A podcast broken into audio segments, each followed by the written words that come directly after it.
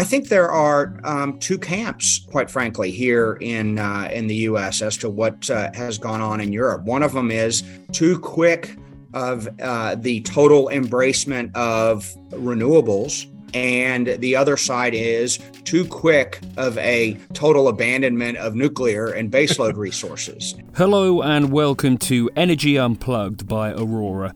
This podcast features various experts from Aurora having in depth conversations with key industry leaders, policymakers, and academics from all over the world. It explores the hottest topics across the energy market and gives a unique perspective on major energy issues.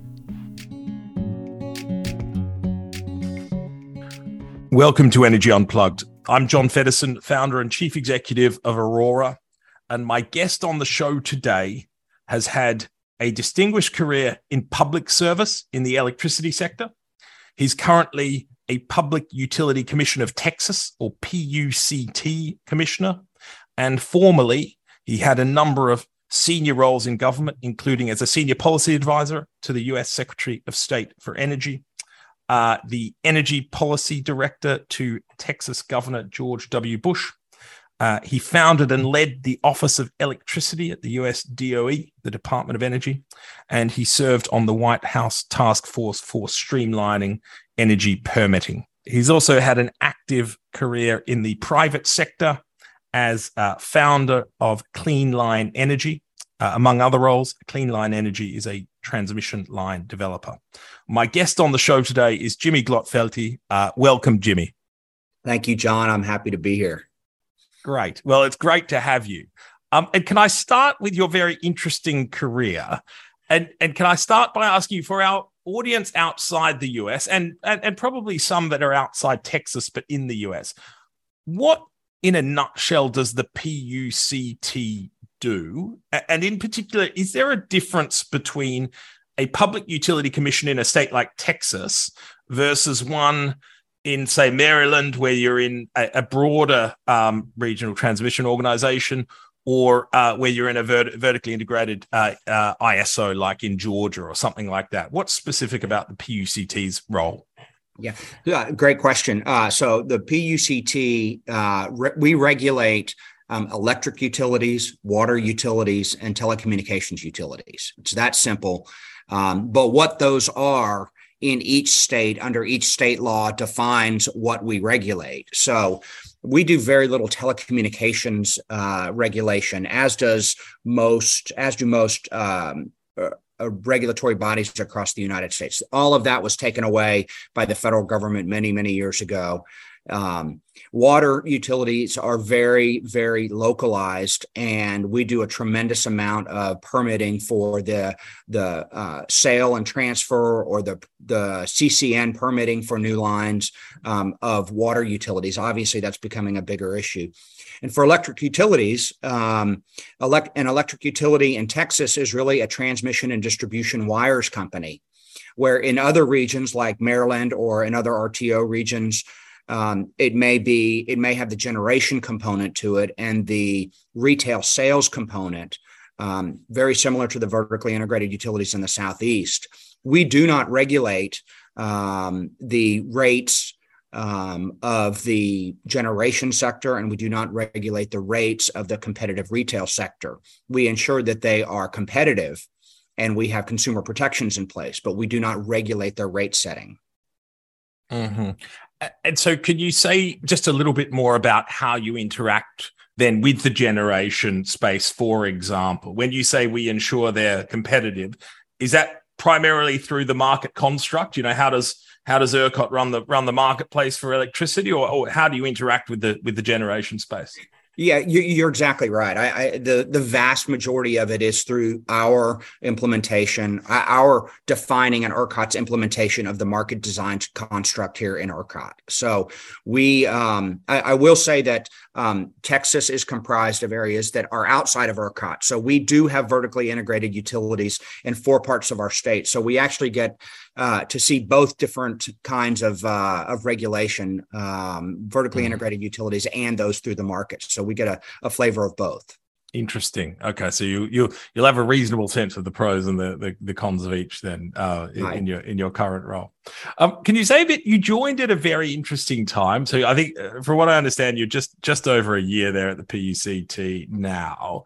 But you know, obviously, it's a huge it's a huge role in the U.S. energy system. Great honor but it was a tough time after you know we'd had the lights go out after Storm Uri um, in 2021 in February. You know, what were the main reasons you took on the role? Well, I love challenges, quite frankly. Uh, if you look at my career, um, we have been uh, uh, there's been a smattering of challenges in almost every role uh, in the governor's office uh, when we were creating competition in, in Texas in the electric sector. It was just that. It was a, a massive industry structure change. At the Department of Energy, we were uh, managing the California energy crisis uh, and the 2003 blackout investigation. Um, at uh, at Calpine, I uh, helped permit power plants in 14 states, and and clean line you know we had uh, you know equal permitting challenges in lots of states. And then finally i would just say um, my last role prior to this was at uh, a company called quanta services. They built uh, they do the actual construction of transmission lines. And i helped um, develop the project uh, and win the win the contract that manages the power system in puerto rico now. So the company mm-hmm. called luma grew out of that. And and obviously that's a uh, that was a, an exciting time to try to help them recover from that first hurricane. Um, now obviously there there are other challenges there but um, uh, okay. uh, so so it, it, has seemed to to be a a lot of uh, industry challenges that uh, that I'm drawn to. Uh, and and like those um, it's brought me a lot of different diverse perspectives that I can uh, can pull from. So it was a great fit at the right time. Yeah, no, I was just saying you're you're glutton for punishment. It sounds like, but it is. There are surprisingly few people in the power sector. You know, every there's a lot of people. You know, once something gets proven, it, one of the nice aspects of the power sector and the US in particular, once it's proven, there's no shortage of people rushing in to do it and you know developing renewables. And now you know we're seeing a flood to flood of battery developers. Uh, uh it's but it's often those early phases, right? Whether it's green hydrogen now or CCUS or uh, you know the, the, high voltage transmission in the US just seems like a diabolical issue. So um, I'm glad someone wants to take these. T- and, take and, you know all of on. those issues have to be done at the right time. Um, you have to have the economics and the policy and the market structure set up for all of those at the right time. Makes it more risky.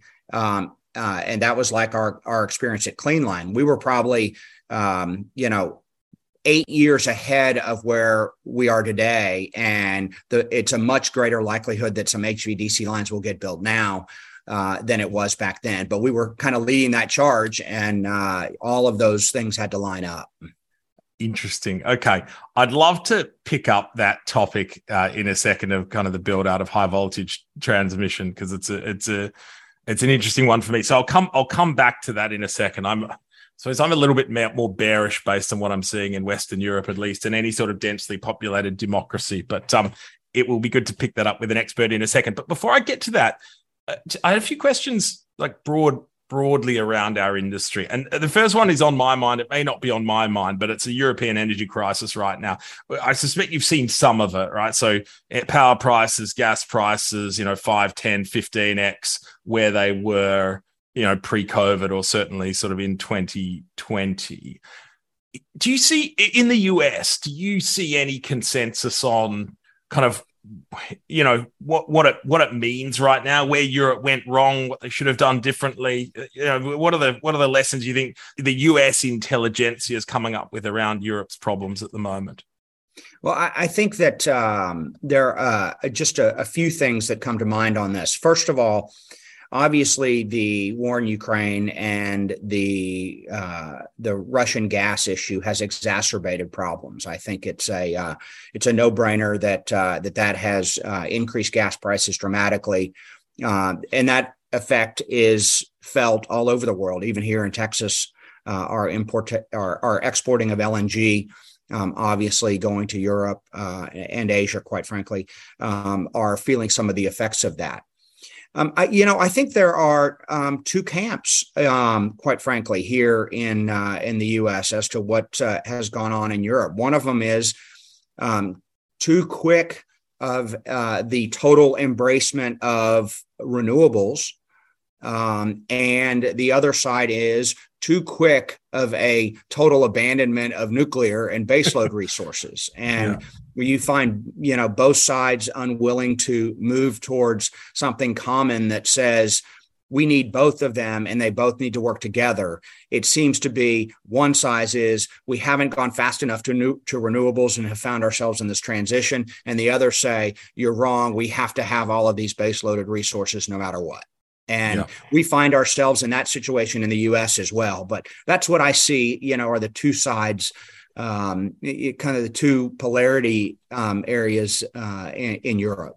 Yeah. Yeah. And it could be, um, it could be the US is learning a little. You know, we've had the Diablo Canyon debate in California recently around the, the decision to close a nuclear facility and po- possibly um, possibly some of the lessons of Europe being learned in in the in the US. You know, we're we're making them over here so that you don't have to, but we we will see.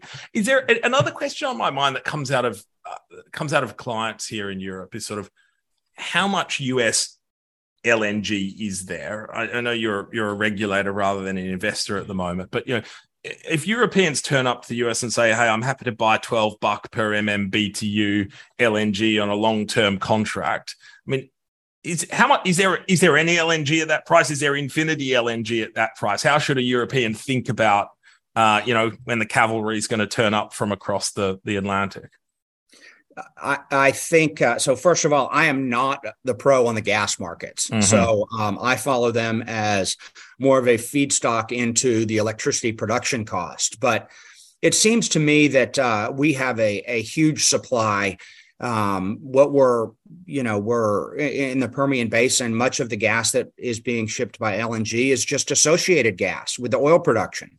Uh, yeah. We're not, tr- you know, sending a whole lot out of some of these very gas intensive um, shale plays like the Barnett Shale and the Haynesville Shale. So those are are available, and I think. Um, as we continue to see how the industry transitions there, we're, we're going to hit the point where we think um, we either can't do anymore or we have unlimited supply but i don't think anybody knows. I i, I think mm-hmm. right now those again the the two different sides one would say we're doing too much and the other one would say uh, we've got so much more that uh, that we ought to we ought to protect our allies and and give them as much as we can. Yeah. Okay. Interesting. But it sounds like an implication is a, a european strategy that relies solely on LNG imports from the US is a is a risky. It's a it's a hell of a bet to make uh, at, at, this point, as a sort of one way as a, as a, as a making one bet rather than many bets. Well, I would say that as a global market, if we're shipping LNG to Asia and um, other parts of the world, um, we only have so much LNG export capacity. Yeah. If we can't get more built, then you know it, it's a risky strategy. Yeah, yeah.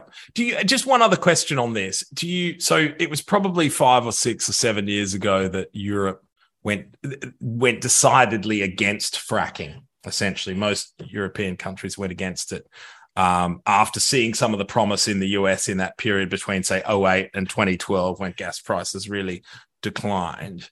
Do you you know obviously you're in Texas, which has been a huge beneficiary of of, of technological advancement in oil and gas extraction does it do you look at those european decisions and say you know in the context of russia that looked like a mistake now with the benefit of hindsight?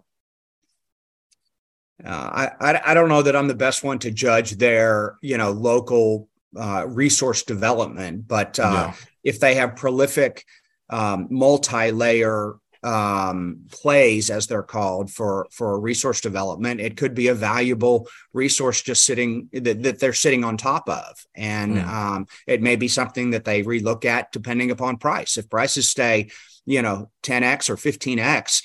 Um, someone you know will probably find a way to uh, to exploit that and try to resolve it and see if you can get some uh, of that local gas utilized. Yeah, yeah. Okay, great. Um, so I wanted to come back to high voltage networks. You've you've seen it from a permitting side, a government side. You've seen it from an in- investor side, from a from a construction side. Um, So I suppose uh, one way to get at this question quite quantitatively is what do you think is going to going to do more to ease congestion in, say, ERCOT or say the US over the next 20 years? Will it be high voltage networks or will it be battery storage? Which one do you think will have a bigger role in easing congestion? Uh, you know, I would say uh, out of those two choices, I would say battery storage, just because they're easier to build. Um, there's plenty of money flowing into that sector in that space and high voltage is just a very very hard nut to crack with population growing uh, with right of ways hard to acquire um, it, it, just becomes a. Uh, I think capital flows towards the easiest or least resistance and and that seems to be storage right now but i think there's one that you left out and that is um, you know uh, technologies that help control power on the AC system. Mm. So FACTS devices and things like that that can help the AC system work more efficiently and al- allow more power to flow down rights of way. Um, they are, I think, critically important. They're underutilized here in the U.S. because I think our our regulatory construct tells a utility, you know, um, you, you, you pay your investors by you know investing in the most expensive uh, yeah. technology. So that would be a new transmission line. So um, we, we have to get the incentives lined up that uh, if you're going to invest in the in the new transmission lines later on, we want you to reduce congestion now, and that would mean use controllability, FACTS devices, uh, dynamic line rating, other things that can help reduce cost to consumers now. Yeah, and is that is is the is the enabler there? I mean, you touched on the enabler. Is that it sounds like the enabler isn't markets necessarily in the US regulatory construct. It is about you, you, know firm regulation with these monopoly networks in general is what what do we want to reward and we don't want to reward necessarily capital being deployed we want to reward use of the existing assets well. Right. Uh, well I, I, think it depends upon the industry structure in each region uh, in each state because if you have i, I think uh, folks over the years have said uh, and it's proven to be true that if you're a vertically integrated utility and you're making the bulk of your your revenue stream comes from your generation sector, you don't want to eliminate congestion because you are going to be reducing prices. Um, and that's detrimental to your shareholders. So, um, finding that right structure, obviously, that's what the RTO was intended to help resolve. Um, but uh, and, and, has done a pretty good job. Uh, the the big challenge that where we have is uh, not only siting transmission lines, but it's cost allocation. Who is going to pay for these upgrades? um, are, are, folks in one state going to be willing uh, or forced to pay for upgrades that are going to uh, open up resources in another state. And th- that's really where we have a uh, go it alone strategy among our states, as opposed to we're all in this together. Yeah, interesting. So, for what it's worth on the high voltage development, I, I entirely agree with you. I think you know, my a couple of European examples. You know, England is a country where a lot of generation, UK, uh, a lot of generations up up north, and a lot of the demand is down south. And I think the the four latest high voltage transmission lines have all been under the water. Just you know, fortunately, Great Britain has water on both sides, right. so you can do that. But it's an expensive way to build. And, and Germany, which doesn't have water on on its east and west side. It has the same problem of, of generation in the north and and and and load in the south. It's basically paying large amounts of money through ancillary services for wind farms to turn down and for thermal to turn up in the in the in the south, and and that starts to get out of hand. So I don't I don't know how much evidence you need that high voltage transmission is hard to build, but certainly the last five years has in Western Europe has has demonstrated that. I, I think uh, for sure. The irony in Europe is actually the easiest transmission to build is between states. I think uh, there's uh, European, you know, Europeans are you know the at least Brussels is big on solidarity between states. So a bit, bit like the U.S. railway lines 150 years ago were meant to knit the nation together. I think there's a view in Brussels that the power sector can knit the knit the continent together. We will we will see. We will see. Have you had any? Do you just as a side point on that? Is there any movement towards greater competition for construction of transmission lines in in you know Texas? As I understand it, there are different regions where uh, you know you got Centerpoint, you, you have got Oncor, you've got others. Is there any move to sort of you know Oncor's about to build a transmission line? Uh, let's make it a competitive, you know, rather than sort of assessing the proposal from a cost competitiveness, you know, in the abstract or in, in isolation? Is this, this, does this cost the same as the last project or whatever, however you do that? Have you asked three people to pr- make a proposal? Um, have you ever thought of competition in online transmission in Texas? You know, we've we've had that in the state, uh, really just in one area, and that was the build out of the competitive renewable energy zones. Um, after that happened, I think there was a uh, there was a reaction in the legislature.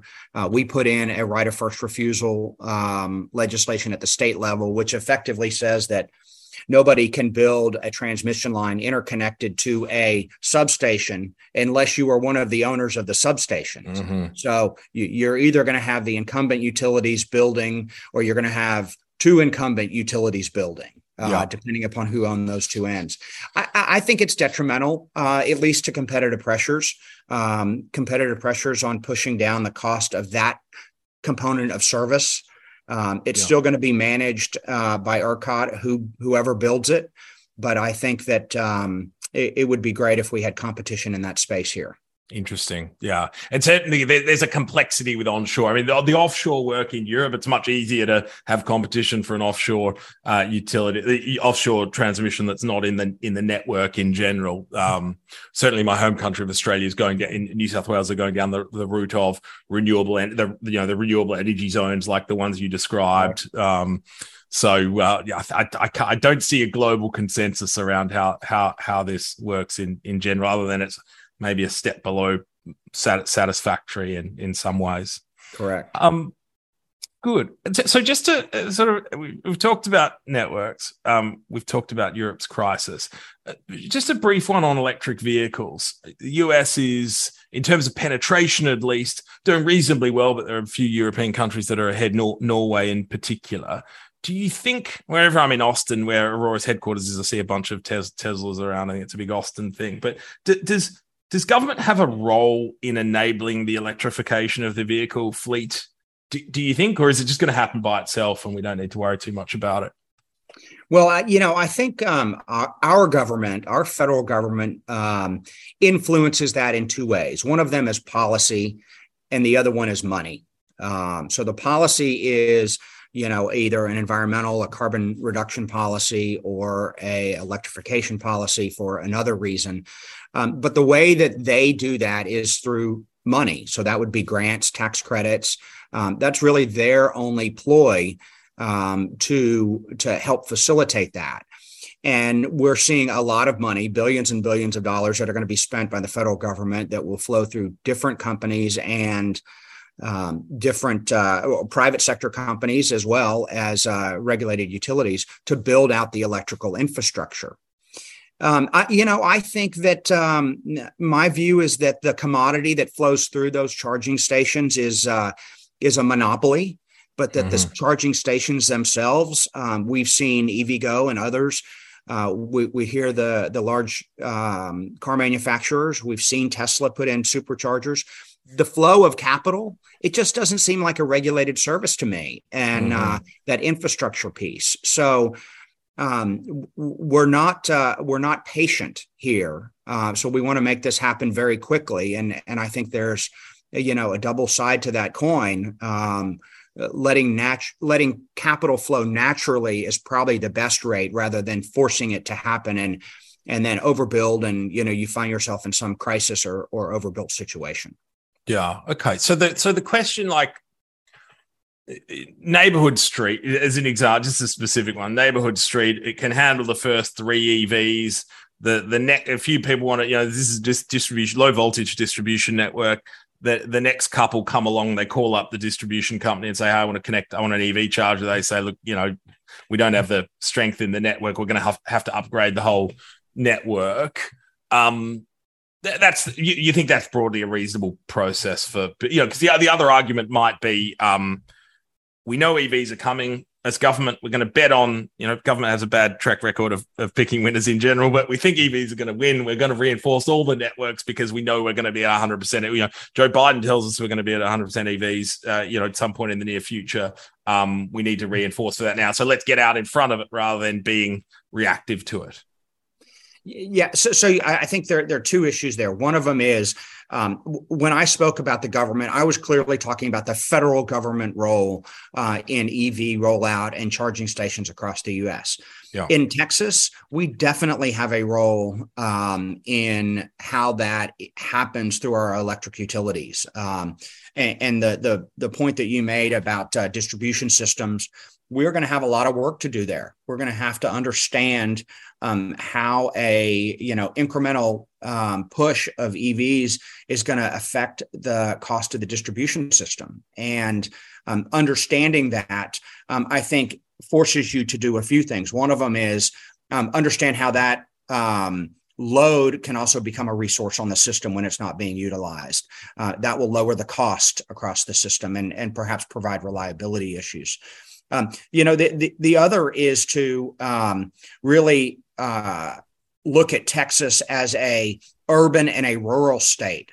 Rural, you know, w- America hasn't had a great track record of really wanting to serve rural America without government involvement. The uh, rural electrification mm. services is the uh, is I think the poster child. Um, you know, utilities didn't want to go out to you know the the areas where you're serving you know two customers a mile uh, so the government had to help help make that happen. I think you, know until you see you know a, a big um, choice of electric trucks um, yeah. that have the track record of uh, the stability of you know our our big heavy duty trucks. And I'm not talking 18 wheelers. I'm talking farm trucks. Yeah.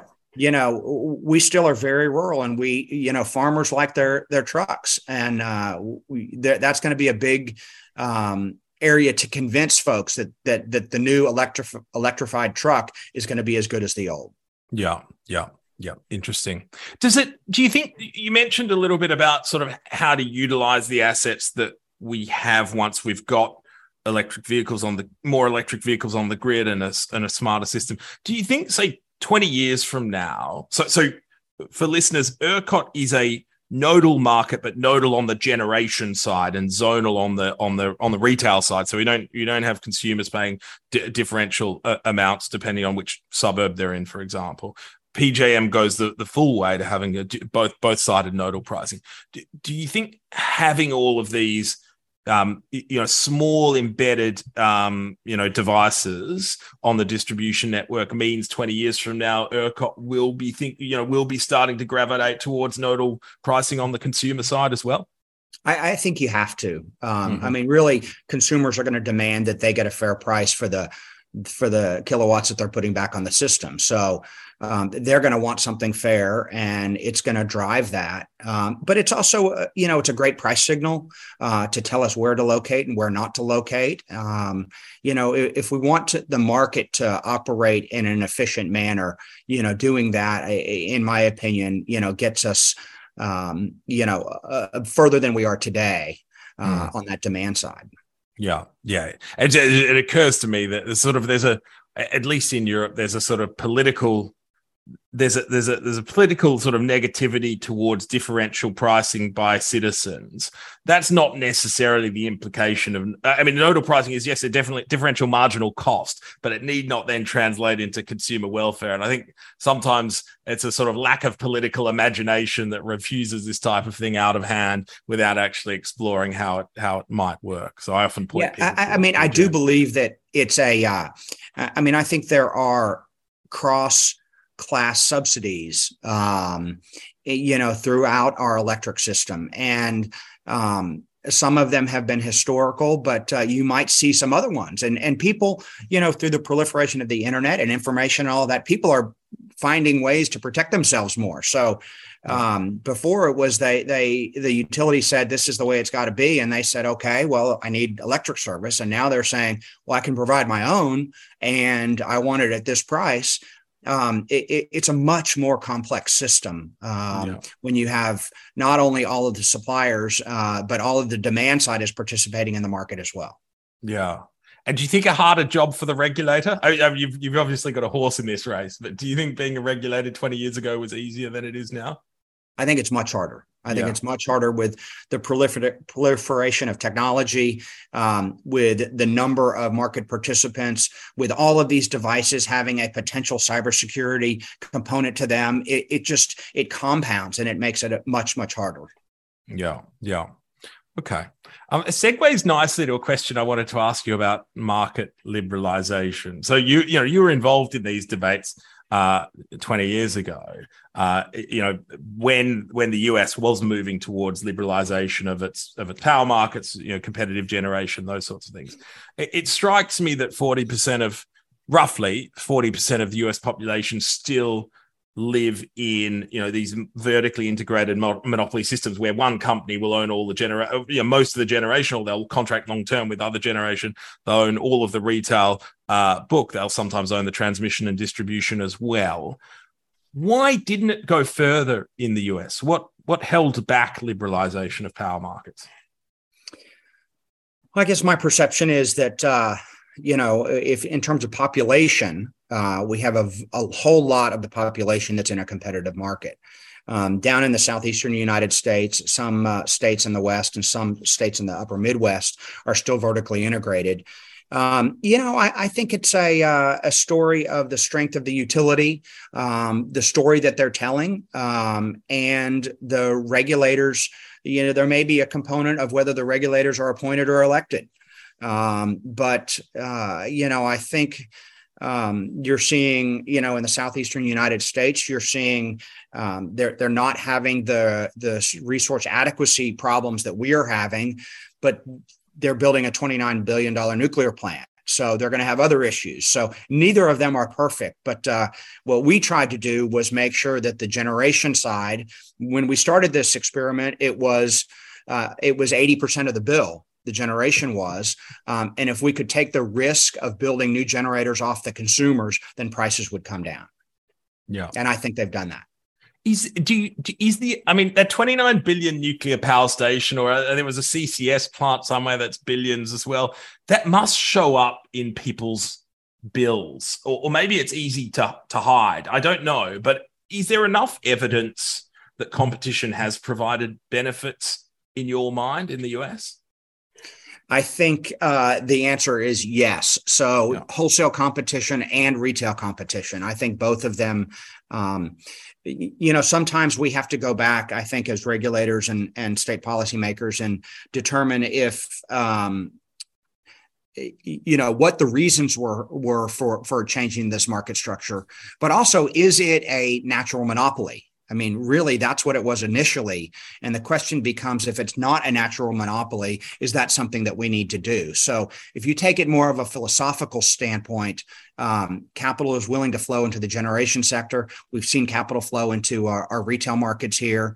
Um, do we need to regulate that, or should we allow the competition to drive the price, whether it be a higher price because uh, of the fuel mix that that an area chooses, chooses um, you know, let let's let the markets determine that. As long as there is a regulatory standard to make sure that the system is reliable. Yeah. That's the yeah. issue we're facing right now. Obviously, resource adequacy and all that that means uh, is the issue that most markets are facing across the U.S. and perhaps globally.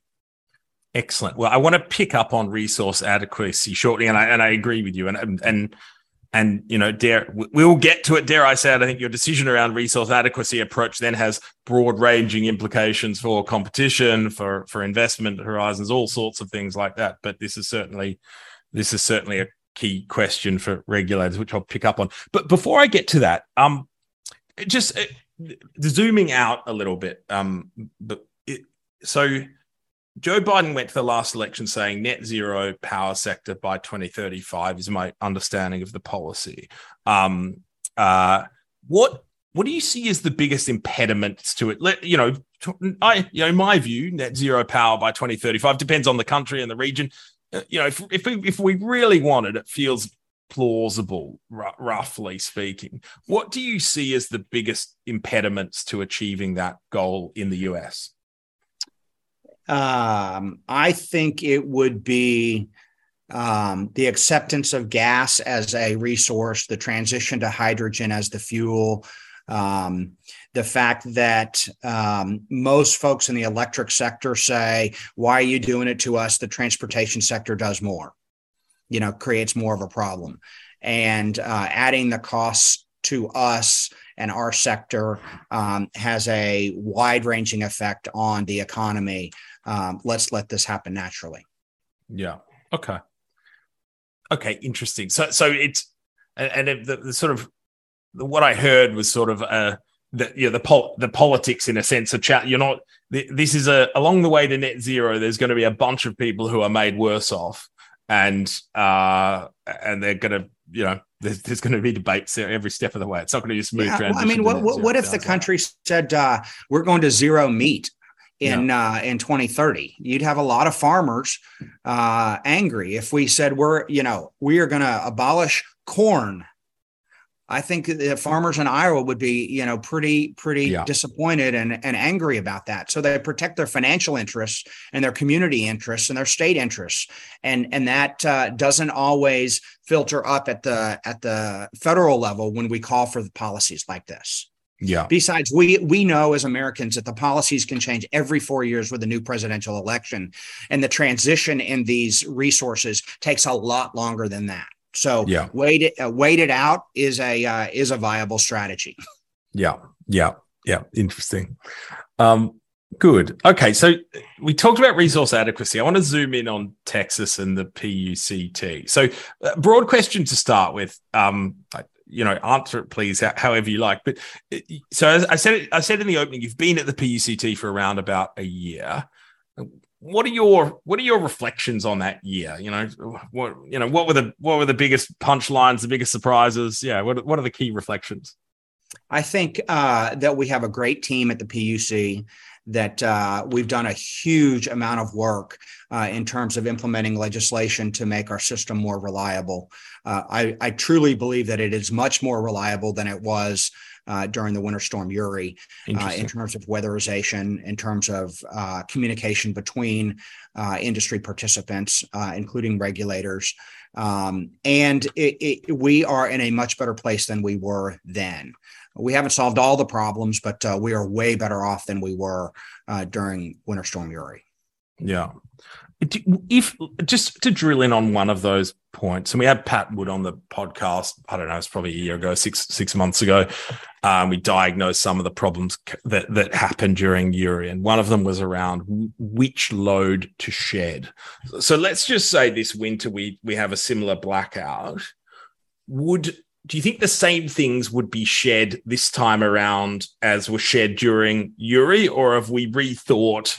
you know what gets cut off and for how long in that sort of instance is that, is that something that you focused on Yes, I, I, think we are. Um, ERCOT uh, and others have gone through the exercises on how do we make sure that we can um, shed load and rotate that load shedding in a more uh, favorable way to to impact more people for a shorter amount of time than fewer people for a long period of time.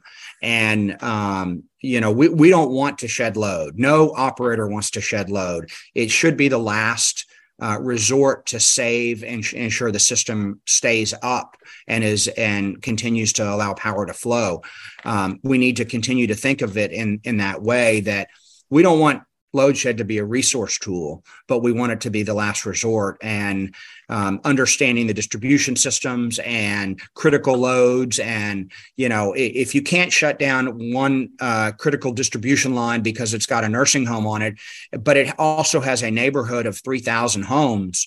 Um, how do we how do we you know uh, fix the distribution system to allow us to keep the critical load on, but but allow the others to be part of the rotating component of of system reliability.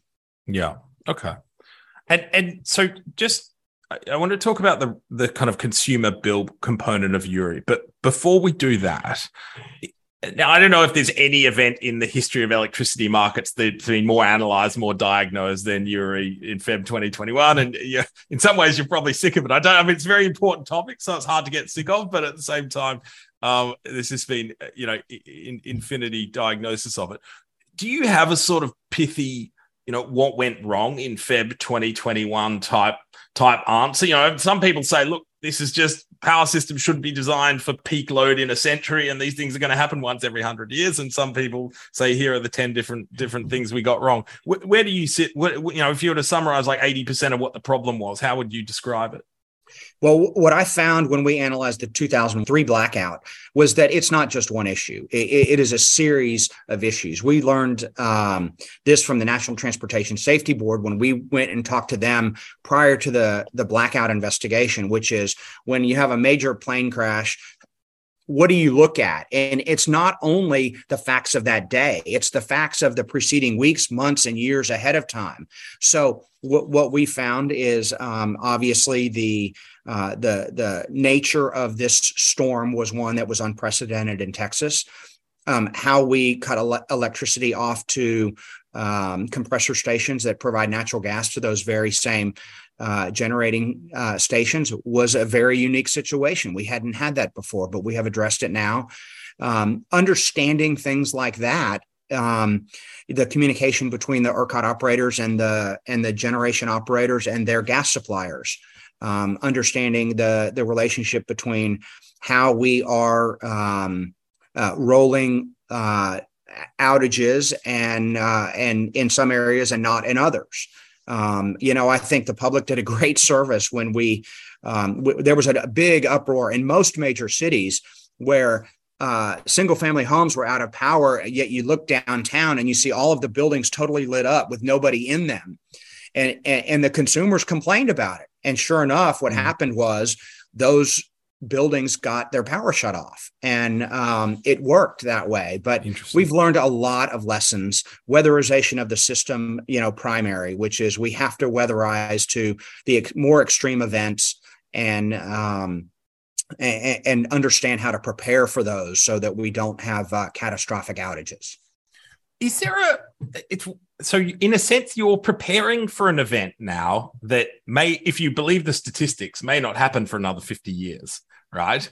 How do you make sure that the actions you're now obviously for all sorts of reasons the one we the ones we care about a lot are, are imminent and technology will change and all sorts of things or but just thinking sort of 10 years out or something like that how do you go about as a regulator ensuring that the changes that are made don't just impact this winter and next winter or next summer and the one after that but are actually still being enforced 10 years ago. Do you, do you think about the behavioral dimension there and how, how you make sure it sticks?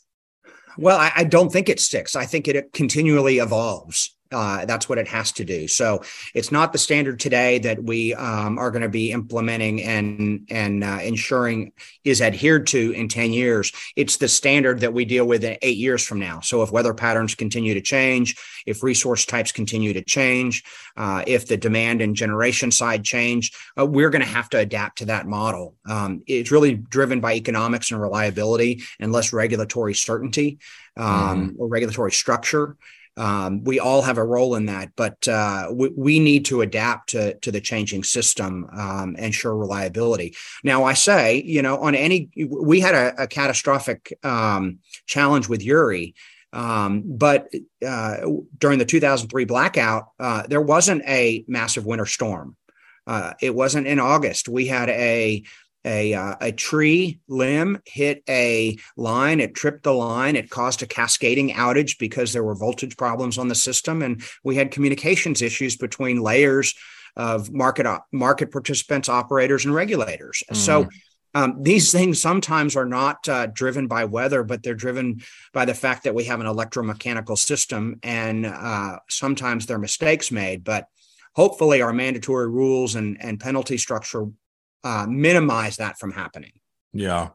Yeah, it's the it's the thing you're not thinking about. I mean, the, I mean, a really good recent example in Europe is um, you know, what looks like sabotage of major gas pipelines in Europe, and and you know, until now, you know, seeing is believing, and until now, I think there'd been uh, you know, relative relaxation. I'm sure some were focused on it around a huge amount of Europe's energy security going under the sea, uh, and and you know where you can have submarines and all sorts of sabotage is possible. So I think I think it'll be interesting to see what the implications are. But it's another example of you know you think your problem is resource adequacy or market design or weatherization, and then something it's the thing you're not looking at that tends to surprise you in these places. You, you know, the one thing that I would say on that is as as the industry over the last hundred years or or more has built out the transmission and distribution systems, um, our, reliability model has been based upon redundancy. Hmm. So, uh, similar to the telecommunication system, you've got to have some redundancy built in. If you're too reliant on one line, if that line goes out, then you have a catastrophic problem. So, ensuring that the redundancy happens um, is a critical part of that thinking going forward. Yeah, interesting. Do you think? Just as, do you think markets tend to reduce the emphasis on redundancy? or, or do you think a market with a good regulator can you know make sure that that's there i think a market uh, with good regulators can make yeah. sure that that is there yeah yeah absolutely okay um, so capacity adequacy, you you've sort of put that on a pedestal as, as one of the key topics. Resource adequacy, capacity adequacy, as, as one of the key topics, um, and and and how we approach that going forward. Obviously, ERCOT has Texans would say it's historically been an energy only market. At least to me, you know, there's been this, you know, quite clever sort of scarcity adder approach where, you know, people, you know, you don't have to wait for the lights to go out to get premium pricing. You can get some premium pricing in advance. So hopefully, um, hopefully the lights don't need to go out, but you still get market signals. Um, that, you know, that's that's been called into question. What are the what are the and, and obviously you know there are other options the rest of the world is looking at what are the options you're looking at around capacity adequacy resource adequacy in ERCOT at the moment well, we're looking at, at, a handful of proposals. I think the two primary are some sort of load serving entity obligation and a backstop reliability service um, and that would be uh, setting aside some of the generation in the market uh, for that uh, catastrophic reliability event to make sure that it's there, but pulling that out of the pricing mechanism in the market to allow the market to see higher prices for a short period of time and allow more generation to get built. The load serving entity obligation would say if you have uh, if you're serving retail load you have to prove to us uh, ERCOT, the market, the regulator, that you have uh, enough uh, electricity uh, generated or contracted for to satisfy that load. And um, you do that, um, you know, either in a forward market or you do it in a, you know, real time structure. And we're going through those issues today. You know, I, I think the other one, which is, um, you know one we're not really looking at but uh, is is still viable is we've got very high um, resource adequacy margins today um, I, I, do not believe that the uh, uh, that the winter storm was a uh, uh, was an indictment of our market design and resource adequacy. Mm. I think they're two different issues. The resource adequacy issue is being driven by the challenge of uh, zero marginal cost units uh, economically competing with resources that have high capital costs and marginal costs that are driven by fuel um, that that creates a reliability problem. But that is a different issue. Um, we need to resolve them together in terms of resource adequacy. But um, uh, doing the resource adequacy uh, just to solve the the Uri problem um, is really uh, telling half the story. Yeah, yeah. Yeah, no, but certainly in my experience, you, you, as you say, you get to a certain amount of zero marginal cost generation, and and the private sector finds it harder to in, to to make long run investments in the in the power sector. And certainly, you know, what often what often combines with that is government policy starts to get stronger, whether it's in the form of tax credits or carbon pricing. All of a sudden, as a as an investor in dispatchable energy, you're making a bet on the future of policy, which is I think a lot of people find harder than making a bet on the future of markets and the gas yeah, price. And, and, and I think we're seeing that even more and more. Uh, it, I think it goes much deeper than just the uh, the resource type. So a renewable uh, versus uh, a a thermal plant or a dispatchable plant. You know, we're now seeing tax credits in uh, in the nuclear side. We're seeing tax credits in the carbon sequestration and the uh, the hydrogen production, the green hydrogen production, which is obviously could be a very great use for uh, our our wind resources and our uh, you know across our state. Um, but you, you know it goes deeper. It's not just one layer of policy; it's multiple layers that we have to be looking at over time. Yeah, Yeah. So just on those two, a couple of questions I have on those two options. So the, the, the backstop reserve, I mean, the example I'm most familiar with within South Australia a few years ago, um, much smaller market, obviously, it's about a three and a half gigawatt peak. Um, but the lights went out for a day. Government said we're going to do a backstop reserve, built, I think, 400 megawatts of diesel generators. And then government changed, you know, and said we're going to keep these out of the market. We're going to enable price formation. Government changes. All of a sudden, there's 400 megawatts of you know shiny new oil generators that aren't being used and they were sold you know into the market how do you do, you feel like you could so that would be one of the challenges to the backstop reliability service do you feel com- comfortable that that is you can solve that kind of time inconsistency problem and, and commit commit those to be out of the market perpetually well, I, I, think you have to do that based upon economics. So you have to make those the uh, the least economic units that are on the system. So they're not the bright new shiny units that are going to, yeah. if somebody wants to put them in the market uh, in price formation, that they are going to uh, be the lowest resources on the gen stack. You yeah. got to keep them mid to high level so that they're not going to, you know, impede those resources below them in, in terms of price. Yeah. Okay. And and I suppose the challenge on the load serving entity obligation, and we've got Elliot Elliot Mainzer coming on from CAISO in a, in a few weeks, um, is and I think California's done this really bad, badly. I may say this to him: is uh, how do you once you set a load serving entity obligation, how do you you know make sure government says you know we want them we want the you know we want you to decide what the what serves the load in general but hey we'd love a bunch of 8 hour duration batteries and you know can you please not make sure you don't procure any batteries that that are less than 8 hours in duration? All of a sudden you've got elected officials choosing what the capacity mix is rather than any any sort of a, uh, rather than much economic analysis. Do you, do you, have a sense of how you might? It was a massive question, and we ran out. well. It's uh, we, we don't. Uh, it, there are challenges with the load serving entity obligation. I think we've seen uh, in other markets that have them. Uh, if you think of uh, of MISO, if you think of SPP, um, they have those obligations in in place, but they still have resource adequacy problems. Mm-hmm. So, in fact, are they going to solve the problem? You're trying to fix, or are they going to add a layer of bureaucracy that makes the market less efficient? That's really the the question that we have. Um, how do you how does that structure incent the resource that you want, which is a dispatchable resource that allows you to um, fill in the uh, the the uh, renewable load when it doesn't be when it's not there. Mm. Uh, it's it's somewhat of an insurance policy, it's somewhat of an economic policy, but we have to uh, we got to thread that needle. Um, but within the load serving entity obligation, there are all sorts of issues that have to be resolved. Whether it be uh, you know ELCC, what's the credit capacity for any given resource? Is it done um, annually or is it done monthly or seasonally? um, you know uh, what what it, it, does this energy that you um, point to as a load does it have to be delivered because uh, if it's in a different zone or if it's behind congestion, does it really work? Um, so it's not just as easy, in our opinion, in my opinion, to say uh, the load serving entity will solve the problems because there are many that it won't. Yeah, yeah. Totally agree. Okay, excellent. Um, time is running short, uh, so we have a we have a short segment at the end that I call overrated or underrated, where I give you a couple of concepts in the energy transition, and then I just ask you simply, do you think it's overrated or underrated? No, no need to elaborate, but um, key to get your thoughts. So let me fire away with the first concept: the role of markets in decarbonizing the power sector. Do you think the role of markets is overrated or underrated in decarbonizing? Underrated. Underrated. Underrated because I think that markets will do what's efficient and what's right, and and I'm a firm believer that they have done that uh, with other pollutants, and uh, they'll continue to do that. Okay, great. Uh, great definitive answer. That's always the, the best type for these.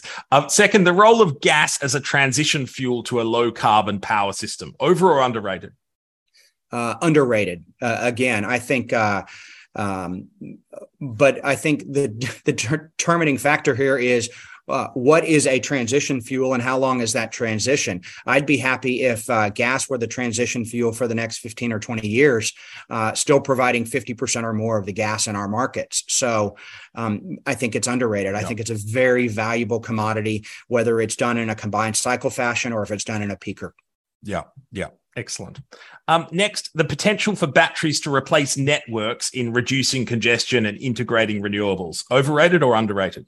again, I think uh, uh, underrated. Um, we, we don't have the expertise anywhere in the world that I'm aware of where we have seen the full potential of batteries. Um, we just don't have the experience. That's the challenge. Is we can't put you know a hundred percent of our our uh, commitment in them if we don't know what we can expect from them. So that will gradually change, and they are going to become more and more a part of our uh, the the energy side, the demand side, the reliability components yeah. of our system, and, and the integration side. Yeah, no, no, and I think Texas is doing the world a great service in looking at what batteries do in a, in a competitive market where people are making investments based on the economics and the ancillary services what you know what what do batteries do and how useful are they? So we're gonna we're gonna learn a lot i think thanks i hope we keep it. regard. Uh, and then finally capacity markets like PJM as drivers of system reliability. Overrated or underrated? Uh overrated um, okay. Capacity markets um, are a construct that can solve a problem, but there are other ways that can do that as well. I, am convinced of that. Um, we had, uh, you know, we didn't have capacity problems when we had the 2003 blackout, and yet we had a major blackout.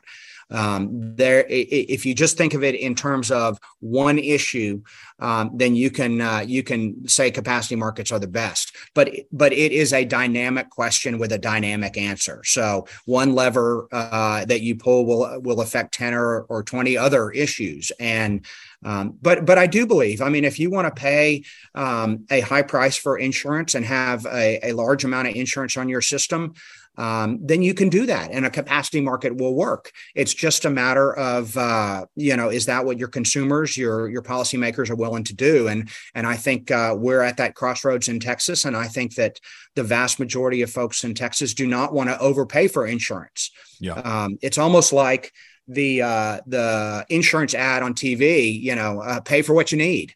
Yeah. Um, uh, that works most of the time, but not all the time. Yeah. Yeah. Great. Excellent. Okay, well, that's a natural note to finish on, Jimmy. Um, my my my overriding impression is it's it's fantastic to have you in the role that you're in. It's good that there are gluttons for punishment out there in terms of um, regulation of the power market and, and pushing our thinking forward. So, uh, Jimmy Glotfelty, thank you so much for taking the time to speak. And John, let me say thank you. Uh, you know, a, part of our policy role uh, is understanding the the data behind the system, and and reading your documents and, and getting insight from you all is fantastic. Thank you.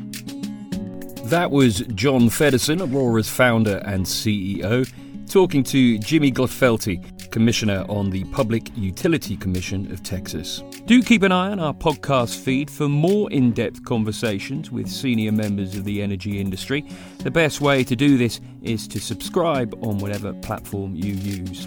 Thanks for listening and goodbye.